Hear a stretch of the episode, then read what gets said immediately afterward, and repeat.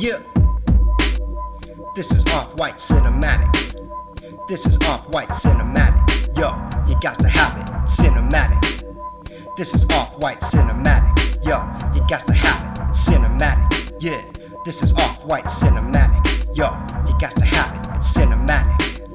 This is off white cinematic. Yo, you got to have it high. As I just step up to rock this, and I just break down the synopsis.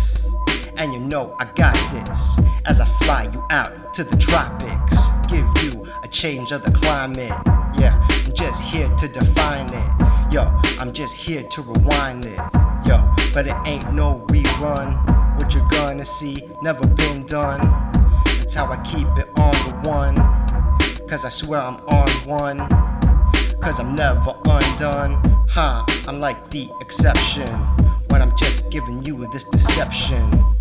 I'm like a Decepticon. Finding gold like a leprechaun. So how you gonna pinpoint when you just can't come down to the joint? Uh. When I'm just speaking my clout. When I just turn it on out. That's how I bring the water spout. In other words, I keep that flow. Cause you know the spice got to go. Oh, I'm talking interplanetary motion. Talking here to the ocean. That's how I just bring the potion. When I just set you all in motion. Huh, I got the reciprocity. When I just hit that high velocity. Yo, ain't nobody bothering me. I just sit here with my cup of tea. I'm in my own sphere. That's a geometric shape to keep it clear. And you might know what you're doing here when you just test my vocal contemplation. When I'm just giving you this denomination coming through. When I just bring this elevation, that's how I speak with abomination for total devastation. Bring it on down for Trojan Nation. Fight on, right on. That's how we just speak it to bring the bond. Yo, it's like a catapult when I'm just putting you into the tumultuous. I got the undeniable disastrous when I'm coming after this. You can't classify this, cause it's coming with the mystics. That's how I just step to the microphone and keep it terrific. What's up, everyone? Yours truly, Off White here. Welcome to Off White Cinematic Season 3, Episode 2. And today we will be discussing USC Trojans football schedule. Yes, that's right. College football has been back for a number of weeks, and the Pac 12 is set to get in on the action. So let me go turn the music down, and we'll do this. We're gonna have some fun with it today, here, right now, for you, for you, for you, for you.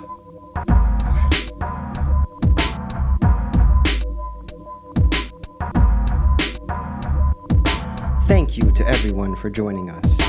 Shout outs to the off white cinematic dancer, Ray Dawn. Follow her on Instagram at RayDawn1300. And if you would like to be featured dancing while I freestyle during my intro, please be 18 years or over and send me an email at ryan at menugem.com. It's Filipino American History Month, and in my new music video, Off White, I Am Not a Virus, I talk about the Filipino American experience and my family's history. Off White Propel Exact is out now on Apple Music, Spotify, and all digital platforms.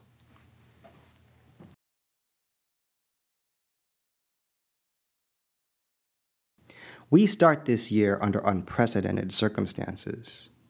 In August, the Pac 12 voted to postpone the season, then, in late September, decided to return to play and will now start November 7th, later than the other FBS Division I conferences. These events, of course, set off chain reactions of their own.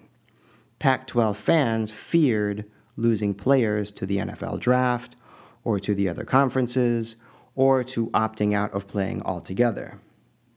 Some of those things did occur, and the Trojans lost a couple players for a while, but some have elected to come back, including Alia Vera Tucker, USC's best offensive lineman. So the number of players to opt out increased, but is now decreasing. So the season is on, even though it is a shortened season. The Trojans will play seven games in an all in conference schedule, which brings me to my next point playoff contention. Because of the Pac 12's late start, it's not looking good. As we know, to land a playoff berth, a team must be among the top four selected by the College Football Playoff Selection Committee. In order to achieve such recognition this year, a Pac 12 team must be undefeated and significant, and the other conferences must have canceled games due to the pandemic. So it's nearly impossible. But there is a postseason of sorts. The seventh and final week of this season will feature all Pac 12 teams matched up in a schedule to be decided finalized by the Pac 12 championship game. The Pac 12 championship game is set for December 18th. This game has been played since 2014 at Levi's Stadium, and it will be home hosted this year. Then, starting in 2021, the Pac 12 championship game has a two year tenure at the newly built Allegiant Stadium in Las Vegas. Last year, the Trojans went 8 and 4 and lost in the Holiday Bowl to Iowa. Also last year, our quarterback, JT Daniels, was injured in the first game of the season. In late May of this year, JT Daniels announced he would be transferring to Georgia and has been playing for them this season. As far as I know, Daniels' decision to transfer was not related to the pandemic and temporary cancellation rescheduling of the Pac 12 schedule. Daniels went to Mater Dei High School like other USC quarterbacks, such as Matt Barkley and Matt Leinart. So, our quarterback is Kedon Slovis, who took over last year as a sophomore and is now a junior. Slovis attended Desert Mountain High School in Scottsdale, Arizona, so he did not go to Mater Dei. Um, Slovis had an excellent first year, passing for 30 touchdowns, but he also had eight fumbles and nine interceptions. As for the running game, running backs Vavae Malepeai and senior Stephen Carr are the standouts there. As for the receiving corps, uh, there's a junior, uh, Amon-Ra St. Brown, and a redshirt senior, Tyler Vaughns, as well as uh, sophomore Drake London, who are the standouts there. And on defense, we are very strong at the safety position, with uh, junior player Talanoa Hufanga and redshirt junior Isaiah Pola-Mao returning from last season. So, as for my predictions, this is the third season I've been calling the games, the first year I did so was in 2018 when I got seven correct and five incorrect. The second year I called the games was last year, 2019, when I got nine correct and three incorrect. So my running total for my predictions is that I've gotten 16 games correct and eight incorrect. So let's take a look at the schedule. Week 1 in the Los Angeles Memorial Coliseum features the first 9 a.m. kickoff on a Pac 12 campus ever. The game is at 9 in the morning. So we play Arizona State Saturday, November 7th at 9 a.m. I have that one down as a win. Uh, Saturday, November 14th, we travel to Arizona to play the Wildcats, and I have that one down as a win. Saturday, November 21st, we travel to Utah to play the Utes. I have that one down as a loss. Saturday, November 28th, we host Colorado in the Coliseum. I have that one down as a win.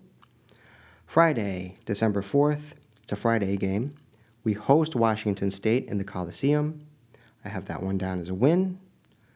And Saturday, December 12th, uh, we play the Bruins at UCLA, and I have that one down as a win. So as you can see, I'm predicting a 5 and 1 regular season. There is one more game, but since the schedule is to be decided on that week, I can't call it.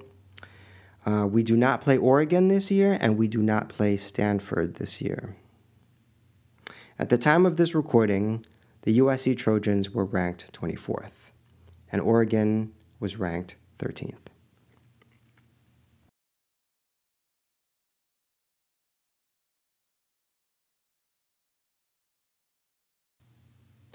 So, to wrap up today's episode, I would like to read an excerpt from Charles Dickens' A Tale of Two Cities. With drooping heads and tremulous tails, they mashed their way through the thick mud, floundering and stumbling between whiles, as if they were falling to pieces at the larger joints. As often as the driver rested them and brought them to a stand, with a wary whoa ho, so ho then. the near leader violently shook his head and everything upon it, like an unusually emphatic horse, denying that the coach could be got up the hill.